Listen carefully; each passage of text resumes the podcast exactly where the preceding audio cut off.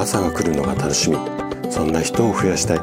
こんな思いを持った生体院の院長がお届けする。大人の健康教室。おはようございます。高田です。皆さんどんな朝をお迎えですか？今朝もね元気で心地よいそんな朝だったら嬉しいです。さて今日もね腸活シリーズをお届けしていくんですが、えっと、今までね、こう、シリーズでお届けをしてきたこの腸活の話なんですが、一応ね、今日で最終回にさせていただこうかなと思っています。で、今日は、ストレスを受け流し、腸を元気にしましょう。こんなテーマでお話をしていきます。で、人間のね、体の仕組みとして、脳がストレスを感じると、腸内環境が悪化してしまうんですよね。なので、ストレスに対する、まあ、考え方とか捉え方を工夫して腸を元気にしていきましょう。で、えっ、ー、と、このね、今日、今日のテーマで、えっ、ー、と、最終回になるんですが、最終回はストレスと腸の、まあ、それと脳も含めてですかね、このあたりの関係について詳しくお話をしていきます。ぜひね、最後まで楽しんで聞いていただけると嬉しいです。じゃあね、早速ここから本題に入っていきましょう。ストレスの感じやすさと腸内環境にはね、とってもこう大きな関係がある。これはもう医学的なエビデンスでもはっきり分かっていることなんですよね。で、ストレスを感じると腸内環境が悪くなって腸内環境が悪くなるとストレスを感じやすくなります。まあ、身近な、こう、イメージしやすい例でいくと、緊張するとお腹痛くなったり、下痢しちゃったりするじゃないですか。あれが脳みそが緊張して腸に刺激を与えて、あのあたりが脳と腸、まあ、心も含まれる感じにはなると思うんですが、このあたりが関係しますよっていうことなんですよね。で、ちょっと難しい説明にはなってしまうんですが、体にストレスを受けると脳から CRH っていうホルモンがこう分泌され、まあ増えて、で、その働きによって心拍数が、要は心臓がドキドキして、腸が感じやすい状態っていうか、要は敏感な状態になってしまって、で、腹痛だとか下痢が起こってしまう。で、こんな関係を、脳とね、腸の関係を脳腸相関って呼ばれたりしているんですよね。じゃあ、このストレス、まあ全くなしにするっていうのが一番ベストはベストなんですが、まあ今の時代ね、ストレスを全くゼロにするっていうのは、ちょっとやっぱり現実的には難しいと思うんですね。なので、ストレスを、まあ、少しでも少なくできる、もしくは少なくする、もしくはストレスに強くなる。このことによって腸内環境を整えていく。こんなことをやっていってもらいたいんですよね。で、ストレスの対処法として一番いいのは、そのストレスの原因、元のところを避けることですよね。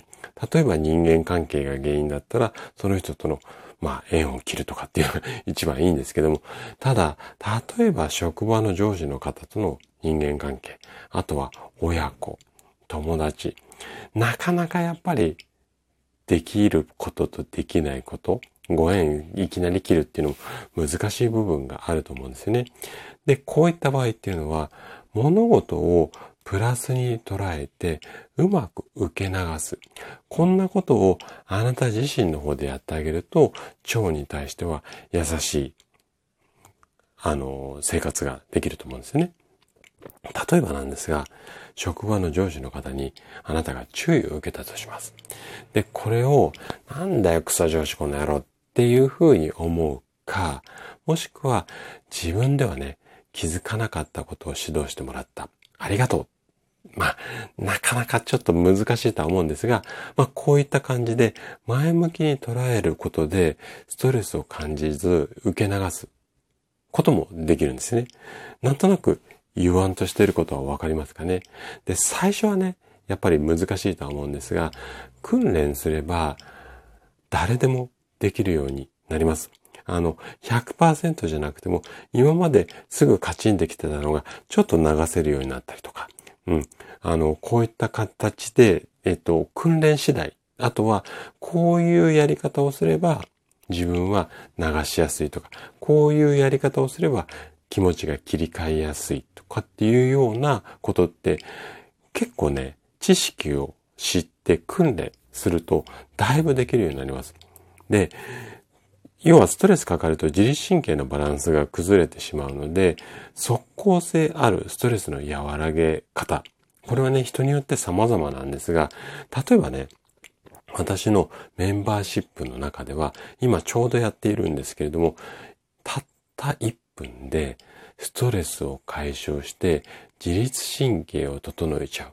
こんな方法をね、約60個超62、3個に最終的にはなると思うんですが、これを何回かに分けてアドバイスをしています。例えば体操とかストレッチ、深呼吸とかもそうなんですが、こんな食べ物、こんな飲み物飲んだりすると結構自律神経整いますよ、みたいな話をあれこれとしていますので、もしね、そういった方法気になるようだったら、ちょっとあの有料のね、あのー、オンラインサロンにはなるんですが、概要欄にリンクとかもありますので、もしね、興味あったらそちらから参加して覗いていただければいいかなというふうに思います。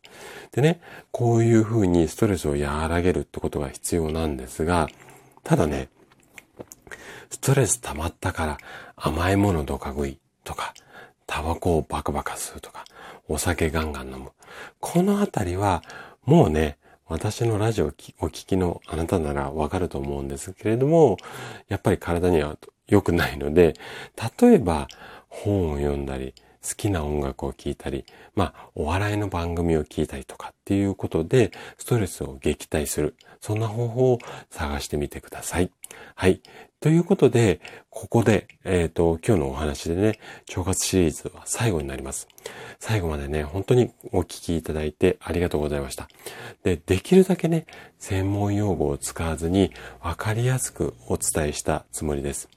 で、このシリーズ、まあ、アーカイブも全部残っていますので、最後までお聞きいただくことで、あなたのね、腸の仕組みだったり、働きに対する意識が少しでもね、高まって、新たな、まあ、食生活っていうか、笑顔の生活の一歩のヒントになればね、嬉しいです。で、えっ、ー、と、明日以降っていうか来週以降になるんですが、来週以降の配信では、このシリーズでお伝えする内容っていうのは、ちょっとお休みをして、何回かはね、また1話完結のいろんなね、健康情報をお届けしていこうかなと思います。で、それ何回かやった後に、おそらく2週間後、3週間後になるんですが、